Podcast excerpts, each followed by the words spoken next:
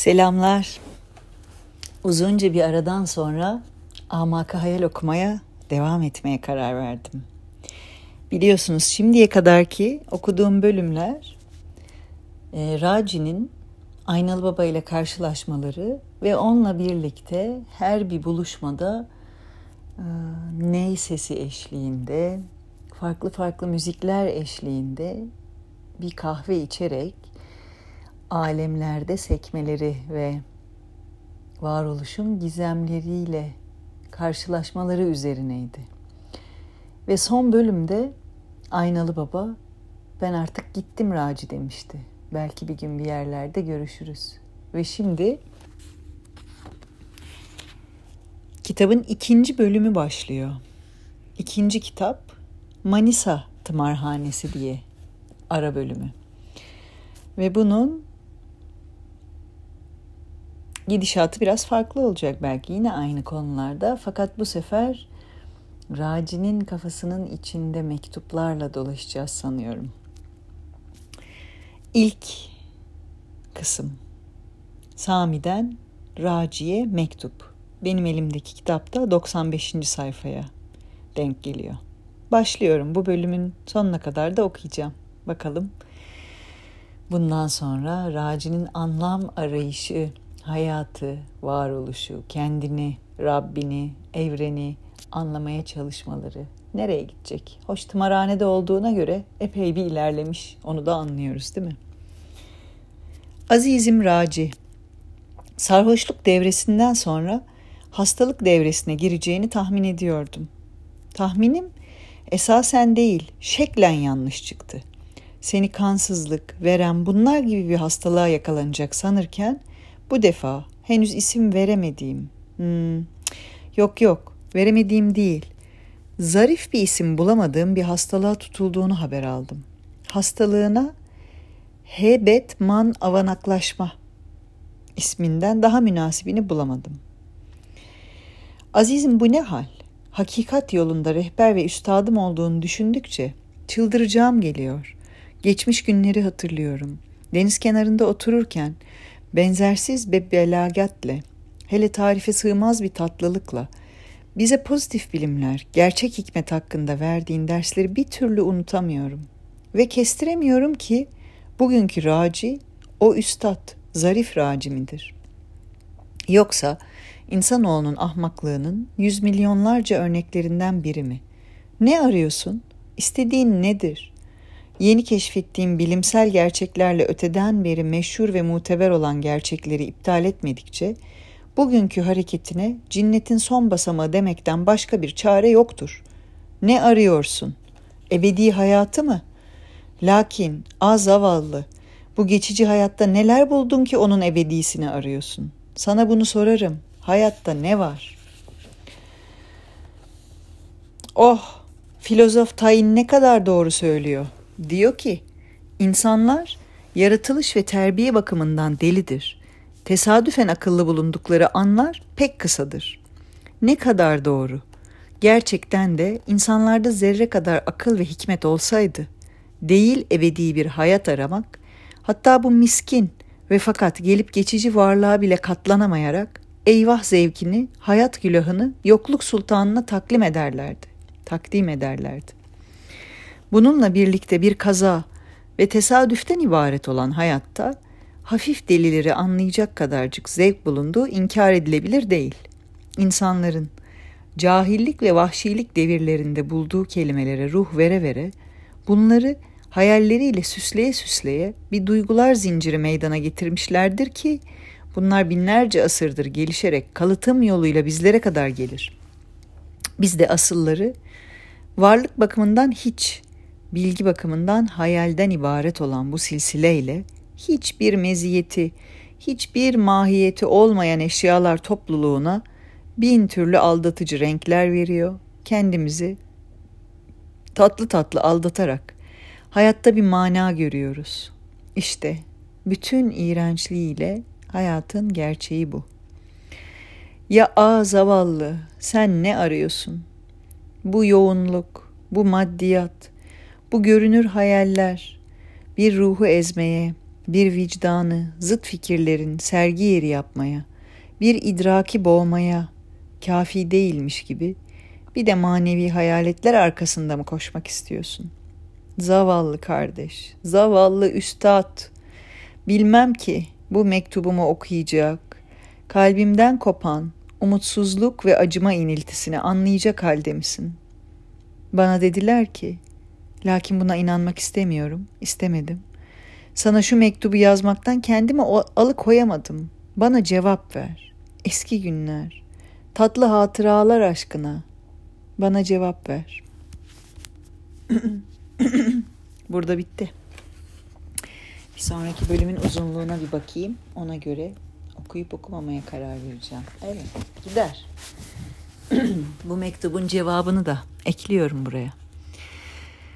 Raci'den Sami'ye mektup. Sevgili Sami, mektubunu aldım.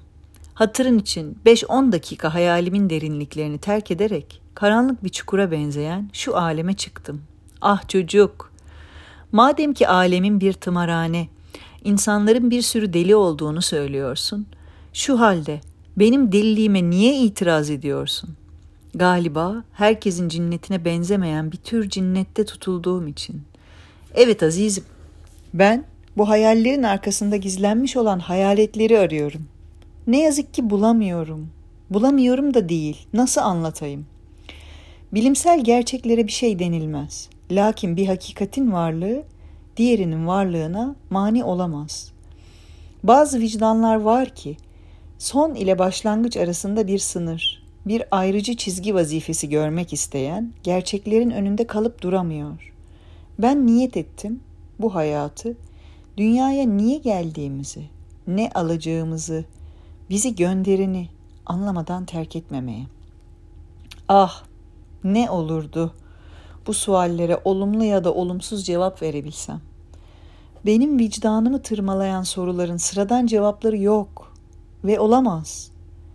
Nihai gerçeği inkar etmek için insanın hayvani bir zekaya, hissiz bir kalbe veyahut da bilimsel keşiflerden habersiz bir zihne sahip olması gerekir. Bilmeden ve görmeden tasdik de bunun gibi. Derdime bilim dünyasında deva aradım, bulamadım. Sonra bir garip aleme düştüm. İhtimal ki şimdiye kadar bu alemde bulduklarım nice endişeli vicdanları ikna ederdi. Lakin ben Teleskopların göremediği uzak alemleri benim mana gözlerim görüyor. Henüz araştırmacılarımızın mahiyetini tayin edemediği ışık bulutlarıyla ben temasta bulunuyorum. Sizin araştırmalarınızdan gizlenen sönük gök cisimleri benim görmek için nura muhtaç olmayan gözlerime hedef oluyor. Ben öyle bir ruh oldum ki benim için uzak, yakın, maddi, manevi kalmadı.'' Maddiyat emrimin mahkumu, maneviyat irademin düşkünüdür. Böyleyken ben yine de açım. Ruhum kendisini doyuracak kanaat gıdasını henüz bulamadı. Arıyorum, arıyorum. Ne mi diyeceksin? Hiç. Sevgili ve aziz Sami, bu tımarhaneye bir deliği neden çok görüyorsun? Anlıyorum ki bana acıyorsun. Teşekkür ederim. Fakat bazı afyon çekenler, hastalık başlangıcını, zayıflık ve güçsüzlüğe pek benzeyen sarhoşluk hallerini nasıl severler? Bundan nasıl zevk alırlarsa ben de öyleyim. Benim endişeli vicdanımın arayışları benim en büyük zevkimdir. Geçen gün mensup olduğum dertlilerin rasathanesi hükmünde bulunan bir mezarlıkta geziniyordum. Mezarlıkta bir deli gördüm Eline geçirdiği bir teraziyle oynuyordu. Ne yaptığını sordum. Bana şöyle dedi. Ahmaklıkla bilgiyi tartıyorum. Peki maksadın ne dedim? Mevcut malımı anlamak dedi. E ne buldun bakayım? Ahmaklığım o kadar ağır ki sanırım zamanın karunu benim. Bu ne demektir? Sana anlatmak müşkül. Lakin işte benim halim.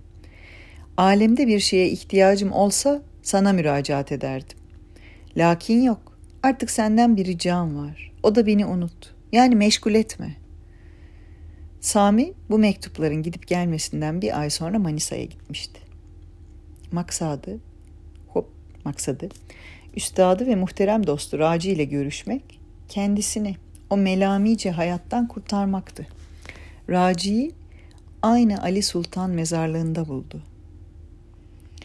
Raci beklentisinin tersine sağlığını koruyordu. Elbisesi en umursamaz veyahut kurnaz dilencilerin elbisesini andırıyordu. Sami mezarlığa girdiği vakit Raci'yi ebegümeciler arasında ve bir mezara yaslanmış gördü. Kendinden evvel mezarlığa giren bir kadın Raci'ye doğru gidiyordu. Hemen aynı zamanda her ikisi de Raci'nin yanına geldiler. Raci şaşılası bir umursamazlıkla her iki ziyaretçiyi kabul etti. Sami boş yere bu heykeli öpücükleriyle canlandırmaya çalışıyor ve boş yere o sonik gözlerde bir sevgi alevi arıyordu. Nihayet Raci sordu. Sami niye geldin? Mezar taşını seyretmeye mi? Sami şaşkındı. Bir vakit en zarif ve en iyi konuşan gençlerin tavırlarını taklide çalıştıkları Raci'nin bu Raci olduğuna inanamıyordu. Raci kadına sordu. Kadın sen niye geldin? Kadıncağız taşkın yüreklerin bir şey istirham edeceği vakit yaptığı gibi bir gözyaşı seli boşaltarak cevap verdi. Ah şeyhim, ah Meczup Efendi, Evliya Bey, zavallı Nefisem, benim kızım. Ya Rabbi 15 yaşında çıldırdı. Haberim bile yoktu. Ah nereden bilirdim meğer zavallı kızımın başına sevda gelmiş. Yavrucuğum sevmiş. Evet sevmiş fakat ümitsiz, sessiz sedasız sevmiş. Lütfullah Bey'in oğlunu seviyormuş. Bir çare delikanlı attan düştü.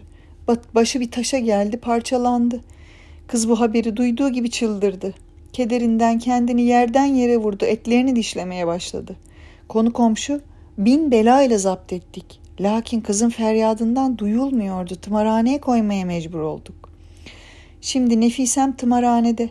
Neyim var, neyim yok sattım. Türbelere adak götürdüm, okuttum, muskalar aldım. Fayda etmedi. Nihayet seni salık verdiler. Git eteğini tut bırakma. O adam tekin değil. Elbette senin kızını iyi eder dediler. Ah evliya babacığım Allah aşkına kızımı iyi et dedi. Bir çare kadıncağız hüngür hüngür ağlıyordu. Raci'nin yüzünde hiçbir üzüntü belirtisi yoktu. Sami şaşkındı.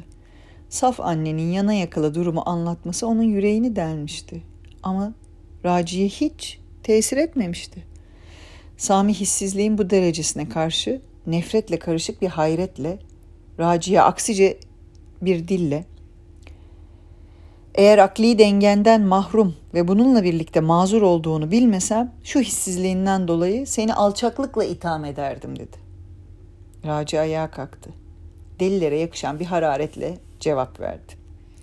Ben mi akli dengeden mahrumum? Be hey divane, sen aptallar, alıklar gibi şu hayat faciasının karşısında ezilip kalırken ben aşkın ne olduğunu, ikilik yokken bir zatın kendi kendini nasıl sevebildiğini düşünüyordum. Düşünüyordum ki ben sen, hava, taş, demir hep bir şeyken neden demir ağlayamıyor, taş çıldırmıyor, hava yalvarmıyor da insan? İşte insan sizin gibi delilerle içli dışlı olursa ne düşüneceğini bilemez oluyor. Demir ağlamaz dedim. Kim demiş? Demirle şu kadının ne farkı var? Şu halde ağlayan kim, ağlamayan kim? Sami'nin kolunu tutup büktü. Bak şu kolunu ben büktüm. Lakin senden başka olmasa kolunu kim bükerdi? Halbuki bükülüyor. Niçin? Niçine cevap yok. Neden aşk var? Neden sefalet var? Neden zevk var? Kahır var? Neden? Neden? Cevap yok değil mi? 15 yaşında bir kız, 20 yaşında bir genç. Pekala. Alsın genç bu kızı, mesut olsunlar. Yok, olmuyor. Oğlan attan düşüyor, kız çıldırıyor. Niçin cevap yok? Şimdi bu koca karı niye yaşıyor? Benim de hayatımda ne zevk var? Hiç. Böyleyken gençler ölür, kız çıldırır, ben ve koca karı yaşarız. Asıl garibi neresinde?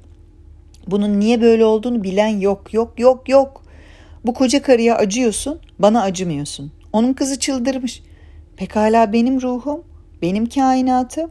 Ben çıldırdı. Lakin insanoğlunun gözü zevkin de sıkıntının da en adisini görüyor. Of! Beni nereden buldunuz? Ben şu varlıktaki çelişki farkını mahvetmek üzereydim. Beni niye çevirdiniz? Beni neden, niye, niçinli bir aleme indirdiniz? Of, niçinsiz bir varlık. Şu halde seninle çıldırmış kızın benimle şu taş parçasının ne farkı var? Niçinsiz varlık?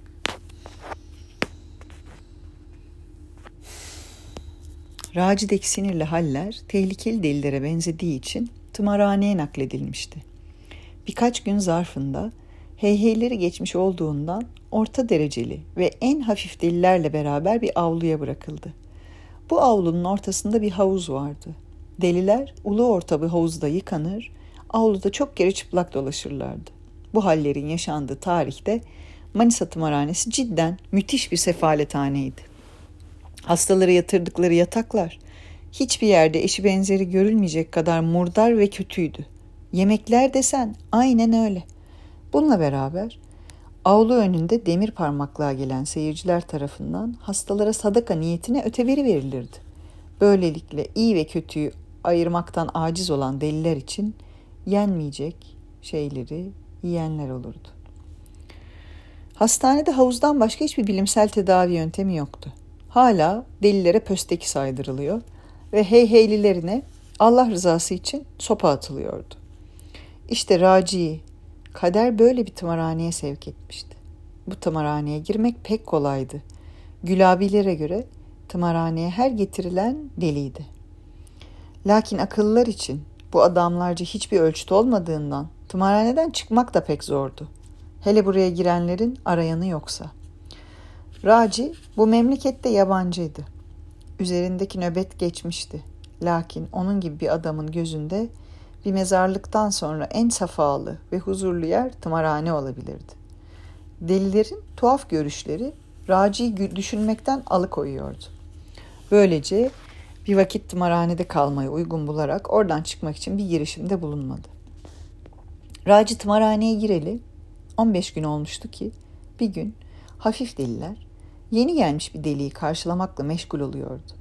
Bu yeni deli eskilerin çok hoşuna gitmişti. Yeni deli ağırbaşlı adımlarla, gülümseyen bir sima ile avluda yürümekteyken 20-30 deli hep bir ağızdan aynalı, aynalı, aynalı diye bağırışıyorlardı. Bu sözler Raci'nin dikkatini çekti ve başını kaldırıp bir sevinç çığlığı attı. Tımarhaneye gelen yeni deli Raci'nin kaybettiği ve bulmak ümidiyle Anadolu'nun yarısını dolaştığı halde bir yerde izine rast gelmediği aynalı babaydı.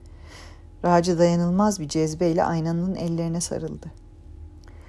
Şehrimiz mezarlığında başlayan seyran bu defa da Manisa Tımarhanesi'nde devam etti. Bu seyranları anlatan Raci'nin hatıralarından ikinci defteri okuyucuların gözü önüne koyacağız. Lakin ondan evvel Raci'nin tımarhanedeki incelemelerini içeren bazı notların yararlarından okuyucuları mahrum etmemek istedik. Delilerin cinnetini incelemek ihtimal ki akıllılık iddiasında olanların yaptığı işler içinde en makul olanıdır. Ve sözü Raci'ye bırakıyoruz. Hmm, bu okumam burada sona erdi. 103. sayfaya kadar okumuş oldum. Bu kitabı bitiririz arkadaşlar. Çok keyifli değil mi ya?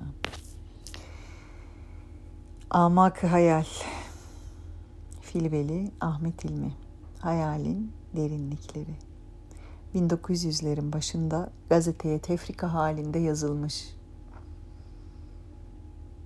Raci'nin gözünden varoluşu sorgulayan ilk Türk mistik, fantastik hatta felsefi romanı belki de. Zevkle okuyorum. Umarım dinlerken hoşunuza gidiyordur. Bir yerlerde bir zaman karşılaşmak, bunlar üzerine uzun uzun konuşmak niyetiyle. Hoşçakalın.